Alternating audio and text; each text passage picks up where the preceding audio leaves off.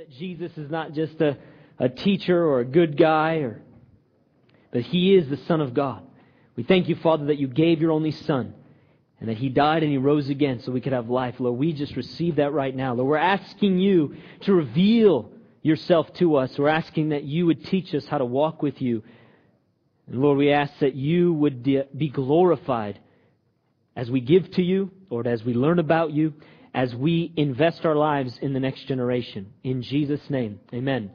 All right, let's go ahead and collect those.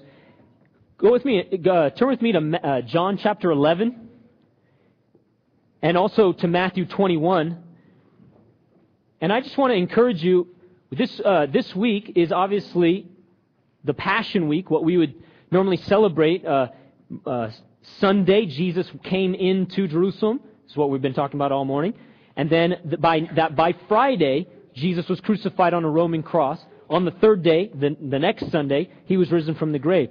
Obviously, most of you know that. I want to really encourage you this week, portions of Scripture in uh, starting in Matthew 21, and just read through it and really like connect with what was going on. There was a tremendous amount that was going on. You could read it in the Gospel of Mark, in Matthew, in Luke, even in John, and just kind of see what's going on there. Also encourage you, we're not having like a specific Good Friday service. Sometimes we do for various reasons, but we're not necessarily, um, we don't really do a lot of tradition things around here, but what we do do is a lot of things in our life groups. So I want to really encourage you, get with your life group, whether your life group's on a Monday or a Tuesday, Wednesday, Thursday, or Friday, and I want to encourage you to focus on Jesus' death and resurrection this week, and especially I would encourage you in your life groups, those of you who are life group, 10 life groups, take communion together.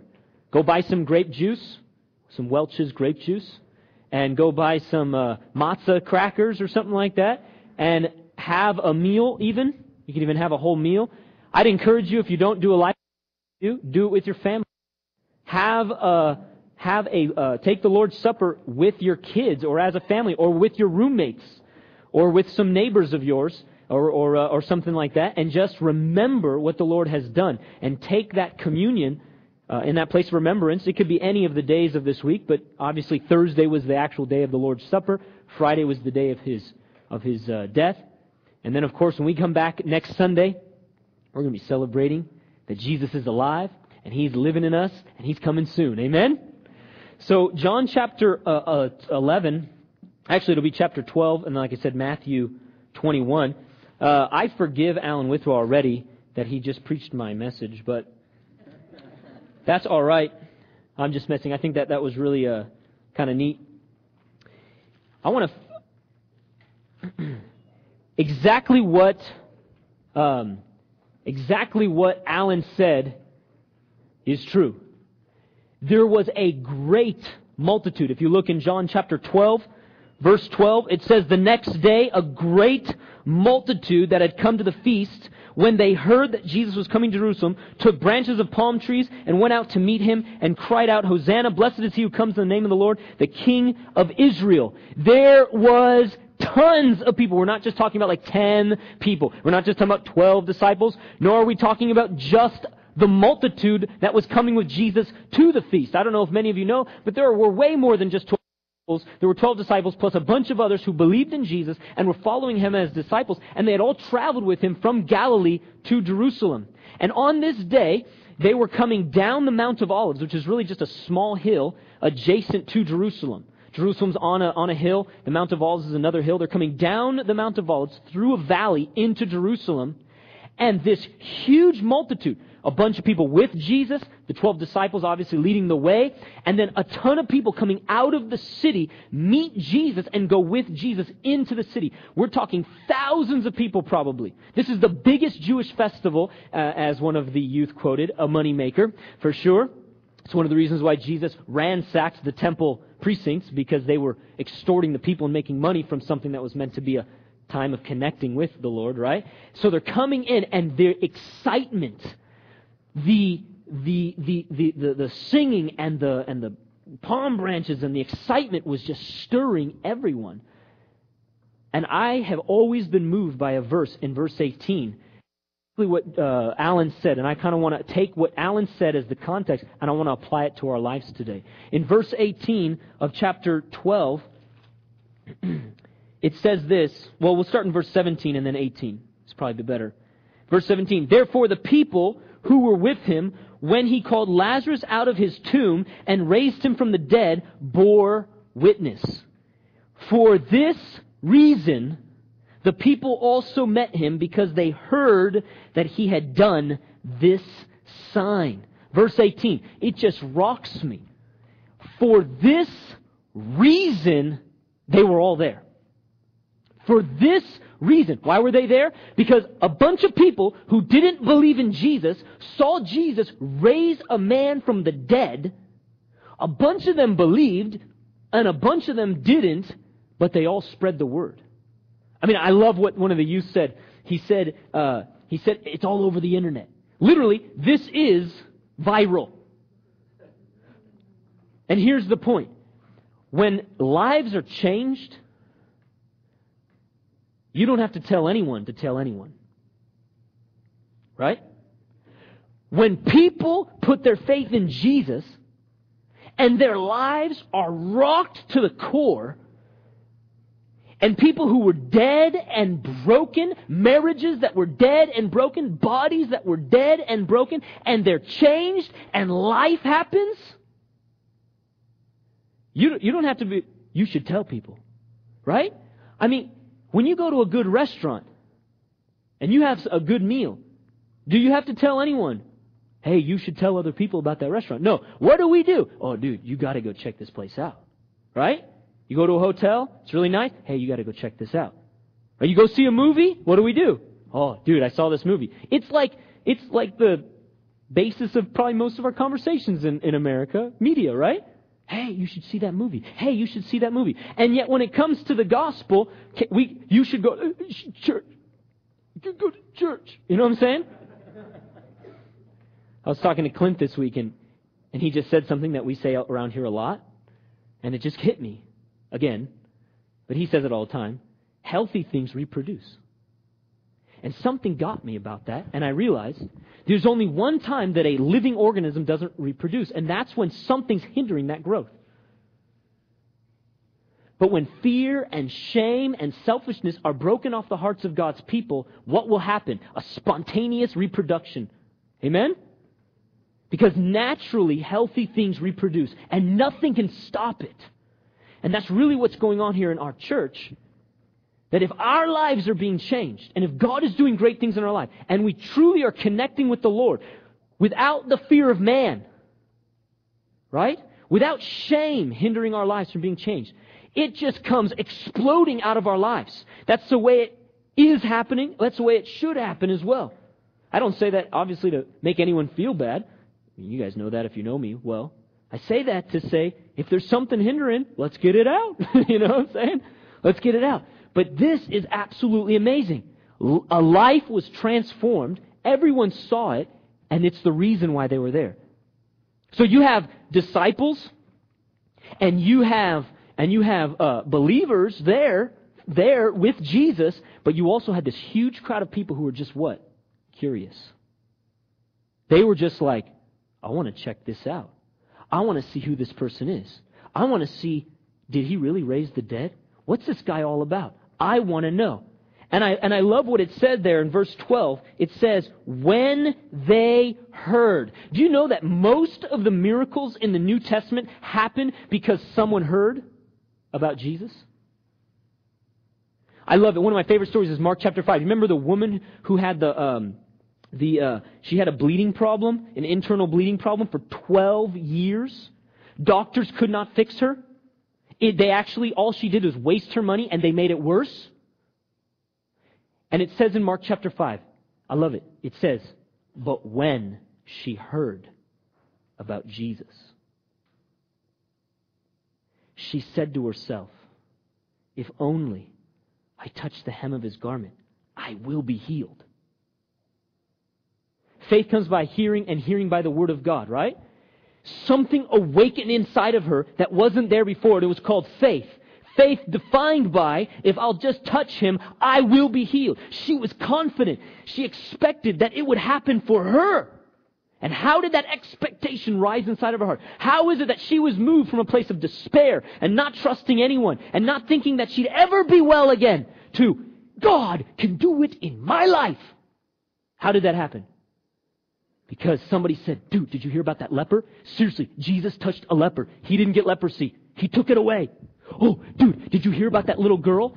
Seriously, we thought, she, we knew she was dead. We knew she was dead. He walks in and says, she's just sleeping. We all laughed at him. And then she was alive. Stories like that. Story after story after story after story. People didn't have to. It, it's, faith comes by hearing, hearing by the Word of God, not just when you're preaching the Bible. You don't have to be a Bible scholar. You don't have to know anything. All you have to know is, I was dead, I'm alive. I was blind, now I see. All you have to be is a witness of what Jesus has done for you. I don't know, I was just an innocent bystander, and now I'm saved. No, I'm you put your faith in Jesus, but it's, you know what I'm saying? I don't know. My life was going down this way. I put my faith in Jesus. I have no idea. Somehow He changed me. You don't, you don't even have to know how it works. You know? Tell me, tell me, how does it work? How does electricity work? How does it get from A to Z and da da da da? I don't know. I flipped the switch. I put my faith in Jesus. You don't have to be an expert. You just need to be a witness. But I'm telling you, faith is awakened in other people's hearts where there was no faith when you praise God in their, before their ears. When you open your mouth and boast about your God and what He is doing in your life and other people's life. We've been talking about this the last few weeks. Gossiping about God. It's one of the greatest strategies of just spreading the word virally around the world. Do you want to know what my God has done? Why are you different? Oh, yeah, let me tell you. Jesus. Right? So many of the conversations I've ever had are just, hey, Dave, why are you different? They meant that in a good way. My family, not so much. And I just say, well, let me tell you. Or, hey, why are you a pastor? I love that nowadays. Oh, I just go right back to 16 years old. Well, let me tell you. I just go right for the real core of it. I take every opportunity I can to boast about what God has done in my life. I take every opportunity to gossip about what God is doing in our church or in, or in His church around the world. It doesn't have to be about our church. But I mean, really, in our church, Rachel, she had a leg that was longer than the other. Not anymore. No no little heel thing anymore. Right? There's people in our church who are addicted to drugs and stuff. Not anymore. And some of us are still in process. Praise the Lord. God's grace is sufficient for us. Right? There, there are people who, who weren't following Jesus and their life was falling apart, and now it's not.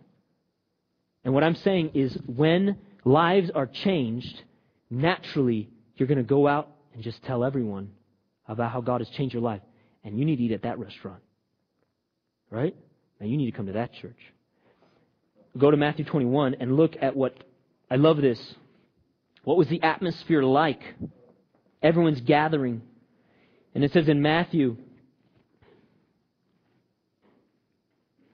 21, verse 8, saying the same thing as the other places a very great multitude spread their clothes on the road. Others cut down branches from the trees and spread them on the road. Then the multitudes who went before and those who cried out, Hosanna to the Son of David. Blessed he who comes in the name of the Lord. Hosanna in the highest. I love this verse, verse 10. Listen.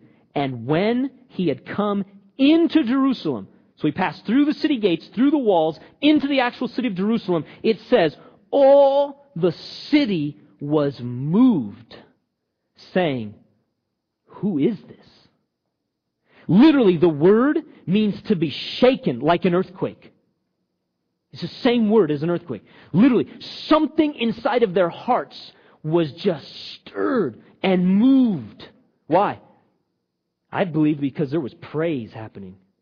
There was something that happens when there's this huge group of people leading Jesus in, and they believe that he's the king. They believe. They don't understand. I mean, that's kind of the irony and the, the sadness of some of this story. But they believe.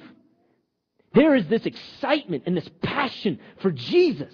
And as he is coming in and they're singing this song, really with faith, right? Hosanna! Hosanna! With faith. I believe the presence of God was released. I think something was spiritually happening in that city, that literally the whole city was stirred.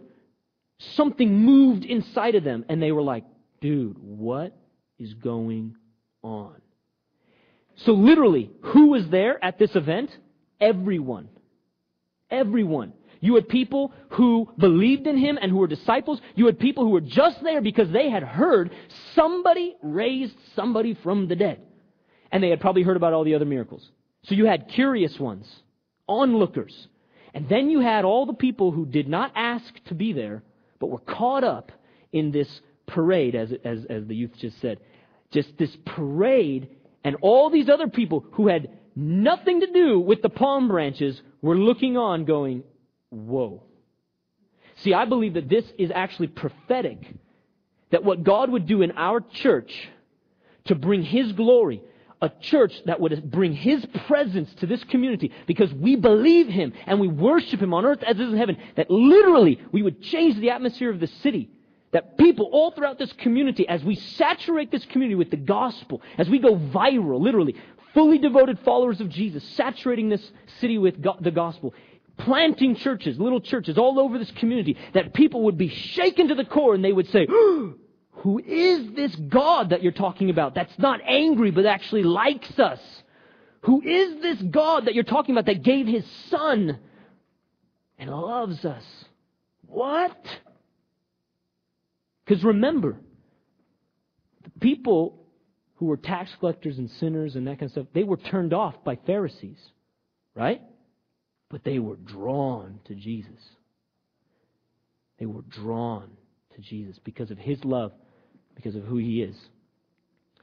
and there's a lot of people in our community that are turned off from the gospel because of religion, because of control, because of fakeness. But we are not those people.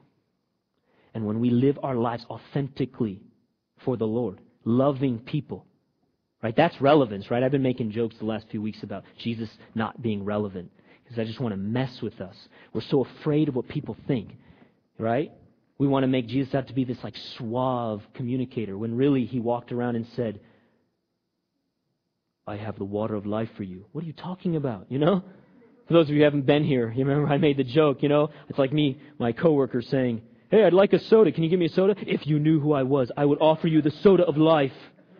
You know, I'm just so Jesus didn't say it like that. You know, I'm, I'm being I'm being extra uh, theatrical, but the reality is Jesus said a lot of things that would have just thrown people off.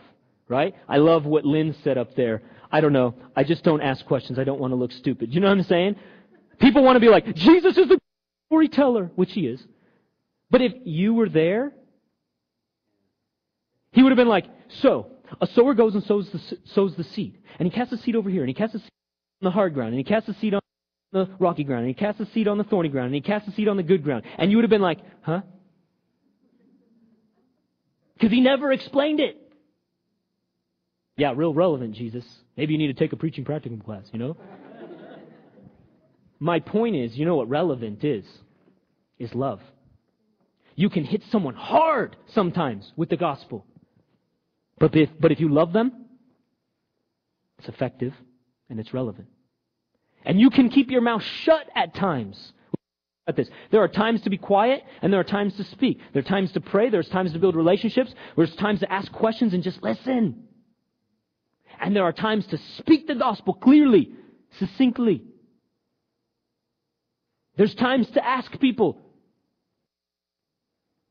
you need to come to Jesus. You want to do it? There's times for that. But you've got timing. We've got to all be spirit led. But the bottom line is love, isn't it? That's what's magnetic. That's what's attractive. And when we declare, this is what God has done in my life, and this is what God is doing in the world, and, and when we really show people who God is and proclaim the truth of God's good news, oh, there's no stopping it. It's going to go viral. And that's what we need, right? So I love this, that everyone was moved in the city. And I believe that this is the kind of atmosphere in our church. This is the kind of thing that's going to happen on Easter Sunday and really happens every Sunday. People gather, some who are not believers. Good. Please journey with us. Ask the questions. People come who are at different places in their walk with God. But I believe it's as we who are disciples of Christ gather together and lift up the name of Jesus that the presence of God fills this place and people's hearts will be moved. Right? That's why it's important that you're here. It's why it's important that we invite people. It's why it's important to be here on time and come in and worship God with passion and with faith. And I don't say that because we're going to put on a show. I mean that because that's who we really are, right? That's who we really are. There's one other thing that I see here. When I was, uh, it's interesting. I was 11 years old. I saw my sister, it's right there, reading her Bible. 11 years old, tweener, yeah? Things awaken at that age. And I was like, what is that? I don't know if I, I don't know if that was expression on my heart, but that is, I know what was going on inside of me. I remember, what is that? And she said, I'm reading the Bible. And I was like, really? I don't know what it was. And she talked to me about the Word of God. She got me a Bible. I began to read that.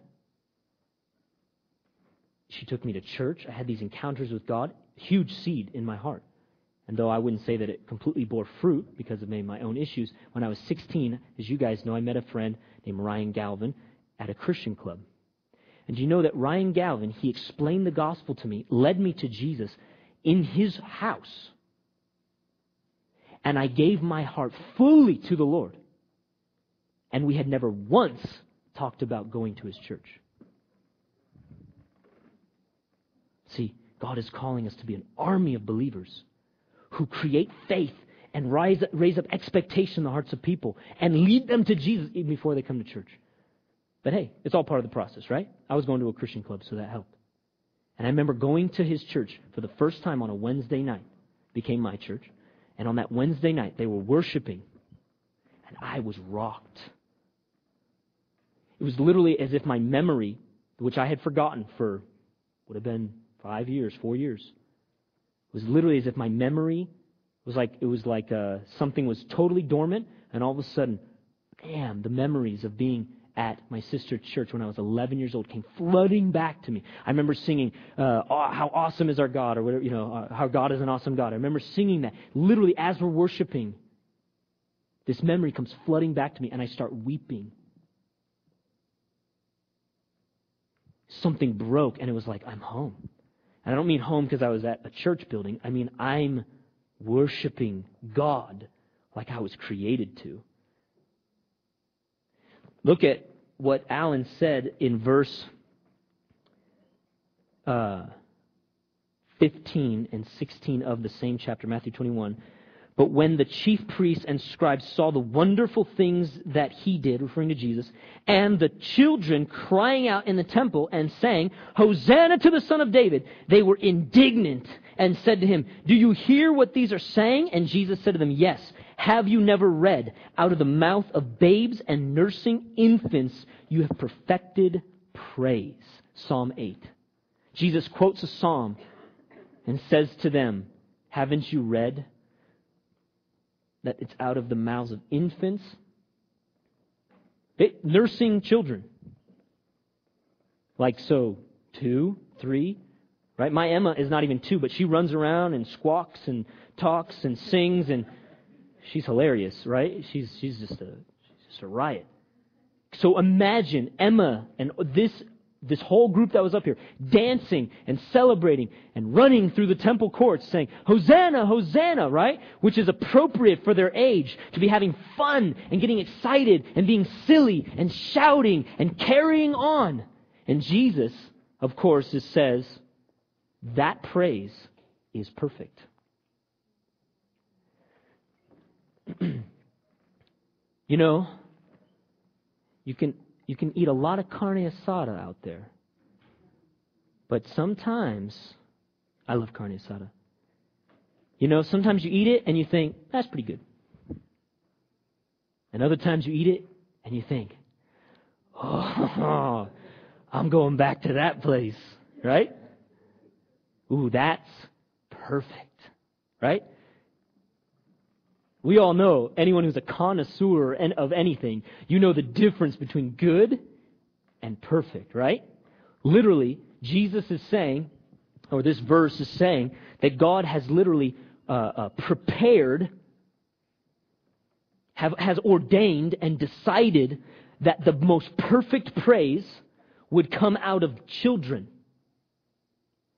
That in the ears of God, when he hears children singing to the Lord, God says, Oh, now that's good.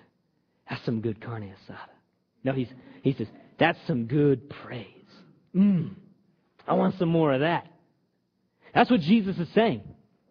That when we hear these kids worshiping the Lord, there is such sincerity, there is such humility. Jesus says, Of such is the kingdom of God. Right? Referring to children. Of such is the kingdom of God. Why is it? Why is it that praise is perfect when coming out of the mouths of kids? Because Jesus is of such as, of such as these are the kingdom of God. Why? Because when praise comes out of the heart that is humble and believes God and is completely dependent upon the Lord, that delights his heart. And Jesus says, unless we are converted and become like little children, right? To have humble, childlike faith, we cannot even enter the kingdom of God. I believe that not only is praise perfected in, in people who are young, physically, but that those who would have childlike faith.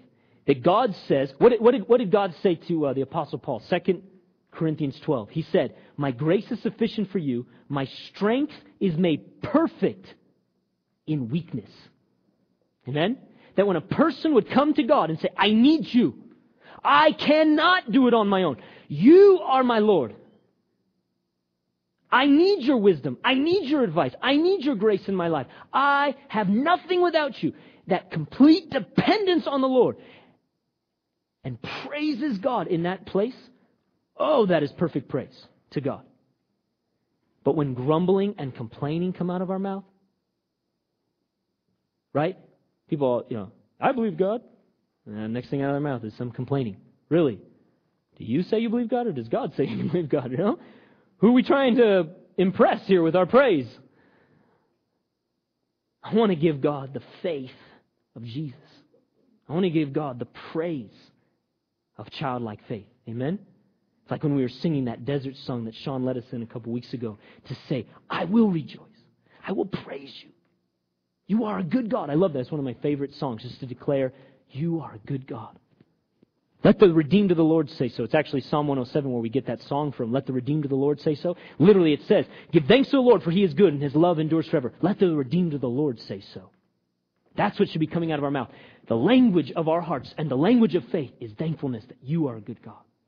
That's what gives God glory on the earth. There is, there is a commitment in our lives and in our church to disciple every age, right? We're not called to just necessarily reach like one age group or something like that, but we are called to reach every person and invite them to be followers of Jesus Christ. Why? Because that's the best way to live. It's the only way to eternal life. But there is something very specific and special about the heart of God for the next generation. Amen? It's not that it's the next generation or it's not young or old. It's not either or. It's that we disciple people. But there is something very special and specific in the heart of God for the next generation. And it's His strategy for impacting this world. Let me just quote to you from Psalm 78 as we wrap up today. But I would say that in our church, what the Lord is calling us to is disciple everyone. What we envision is a church where every person is fully devoted to Jesus. They're intimate with the Lord, right? They believe Him, they know Him, they're becoming like Him, and they're partnering with Him to advance His kingdom. That means everybody, every age. And I envision a church where the parents and the adults are going for it and they're imparting that to the next generation. It takes that kind of community. That is why the Lord has called me to be a senior pastor. And yet what the Lord is saying to our church is as, as we are discipling everyone, that the young must be our focus. Must be our focus. And so that in Psalm 78, it's powerful. He says this in verse 4, this psalmist. He says, We will not hide them, talking about the things that God has done, from their children, telling to the generation to come the praises of the Lord. The praises of the Lord. And his strength and his wonderful works that he has done. The psalmist is declaring, We will not hide what God has done. Isn't that what we're talking about? We will not hide what God has done in this church. We will not hide what God has done in my life. We will proclaim the praises of God among the nations, among those who are far from God, among the next generation. We will not hide. We will not be silent. Amen? He's declaring it and making a personal commitment. And then he turns in verse 5 and he establishes his commitment on the commandment of the Lord. Listen to this. For he established a testimony in Jacob and appointed a law in Israel, which he commanded our fathers that they should make them known to their children, that the generation to come might know them. The, the children who would be born, that they may arise and declare them to their children, that they may set their hope in God and not forget the works of God, but keep his commandments. And it goes on. Let me go back and read this again really quick. Notice he says, God commanded these people to proclaim what God has done to their children. And then he says that the generation to come might know them, the children who would be born. Who's he talking about? He tells you in the next section that they may arise and declare to their children. Do you know what he's talking about? That Dave Turner would declare to his kids, so that his kids would declare to their kids. Four generations are right there. Do you know, we like to say with our kids ministry, and we are, we've been like revamping curriculum. We've been like looking at designing a discipleship program for kids and parents. We've been looking at our vision. We've been looking at this. We've been, we've been changing systems because we want to do what God has called us to do in raising up the next generation. But you know what we say, when I say the next generation, what I mean? I mean what this means. You know, like we'll like to say, raising up the next generation of kingdom leaders. I like that phrase. We might actually stick with it. You know what the next generation is? My kids' kids. And you know what leaders are, right? From parents to presidents. We are to raise up kingdom leaders who pass on that to another generation that isn't even born yet. My vision must be for my kids' kids. See, nowadays, our economy, this isn't the only reason, but I'm going to harp on something, is falling apart because all we think about is the next month. And so when all you have is the next month goal, there's no integrity, and there's no long-term strategies, and you're so myopic and narrow-minded that debt is okay. It's okay to pass on trillions of dollars of debt to the next generation. Because we just need to, you know, have a budget or something like that.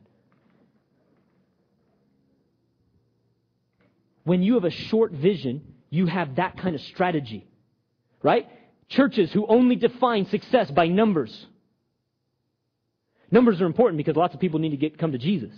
Right? Multitude of disciples is what God is calling us to believe for here at this church. But when all you think of is numbers, then that's what your goal is, right? No. We are not successful until we raise up kids who parent their kids into revival. Amen? And we must have a vision of that kind of kingdom perspective, that kind of legacy, that kind of generational perspective, and that changes the way we do ministry here. Amen? That changes my investment to kids. And that is what God is calling us to, to disciple the nations and especially the next gen. And I mean kids that aren't even born yet. That's a good word, huh? That's a good word. yeah, that's right, preacher brother.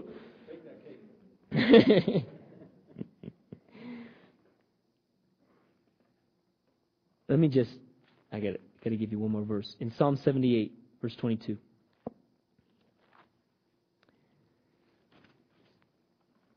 it says this. He's talking about, let me give you the context. He's talking about Israel in the time before they entered in the promised land. He's talking about the generation that refused to believe God and go into the promised land. he's contrasting this generation with God's desire for a revival generation. I use revival just generically, but so the goal would be that I would disciple these kids so that in verse 7 they would hope in God. Right? Hope in God instead of losing heart and just giving themselves to immorality, but they would have hope and walk in holiness. It says that they wouldn't forget the works of God. See, it's not enough to tell kids stories. We have to believe it and pass on the God of those stories. Amen? It says that they would keep His commandments. They would love God. Really. I love it. Somebody was praying the other day for my, my, my wife and I and our kids, and they said it this way. They said that, that David's religion, basically they weren't saying that I had religion, but they, that David's, or no, it was more like that David's faith would not become John David's and Emma's and, and our next child's religion. Right? It's perfect. No, I have faith. But so often my faith becomes someone else's religion. No, my kids have to know God and believe Him, right? So that's what this is talking about. In contrast to that, verse 22. In contrast to that, because God was angry with them because they did not believe in God and did not trust in His salvation. In Judges chapter 2, the very next generation that came after, the, there was a generation that went in, took the promise, and the very next generation, it says of them in Judges 2, they did not know God, nor the works that He had done. Why? No one passed it on. No one passed it on. You want to know why? I just want to end with this. You can only give what you have. On the opposite, you will reproduce yourself. Apple trees only produce apples. It is a natural law. You cannot defy it. Amen? My son, my goodness, he looks just like me. I didn't go to a geneticist or anything. You know what I'm saying? Like it just happened. Spiritual reproduction is the same. Oops, he looks just like me. And there's too much oops. There's too much, well, you know, th- you know, adolescence, you know, they'll just be adolescents. They'll just be teenagers. My goodness. We've created this cultural thing and said that it's has to be. It does not have to be. It's a cultural construct. Just like I refuse to participate in the recession, I refuse today to re- participate in adolescence. There it is. We'll have a church without adolescence. No, we want the kingdom of God. You can only reproduce yourself. This all begins with parents and church leaders and us as believers owning, I am a disciple of Jesus Christ, and I will go after God with all of my heart, and that is what I will transfer to my children. That is what I will impart. I honor you who are parents. I honor you those who you work with kids. It's not childcare. Amen? You have a ministry from God, and you are imparting something. But if you don't have it, you can't give it. And so the first call of this, if we are going to have perfected praise coming out of the mouths of our kids, they will imitate us. That's really what they were doing in Matthew 21, were they not? They were dancing around imitating what was happening. They will imitate. And that is both a good thing and a, bad thing. We've got to change the way we talk. We've got to watch our conversation and our language. We've got to watch the kind, check the kind of TV shows and movies we watch. It's crazy when you see a toddler or a preschooler talking about, you know, the ring or something like that. Craziness. I don't know why my kids has nightmares. I could guess. my goodness, right? Flooding our hearts, the hearts of our kid with junk. We need to rise up and own, I, we must disciple the next generation. And it starts with us walking in full devotion, passion, and holiness for the Lord. Amen? And then becoming strategic with how we raise up that next gen. I need support. Right? And that's why we're, we're cultivating things. All right, let's stand up.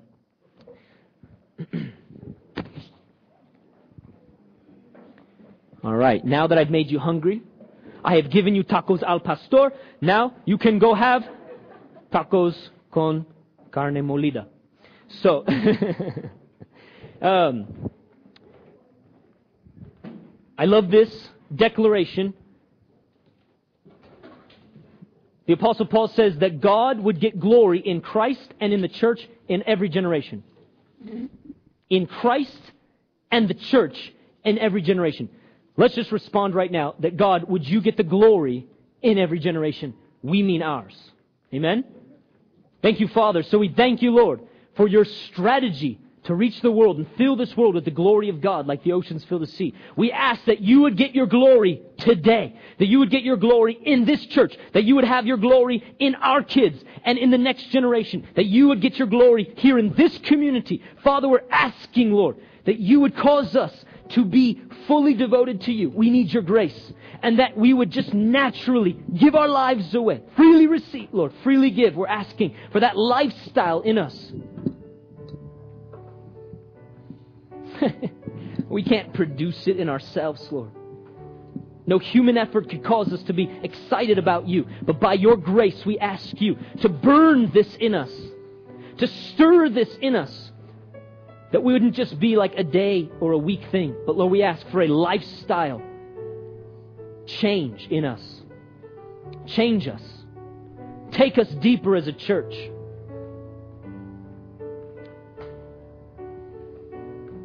I really do search the heart of God. And I ask Him, Lord, what am I giving to my kids? And what am I giving to the kids of our church?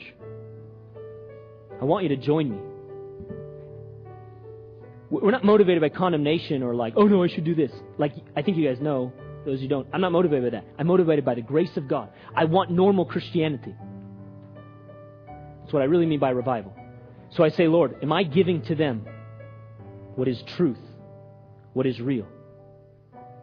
And let's commit our hearts to go after it.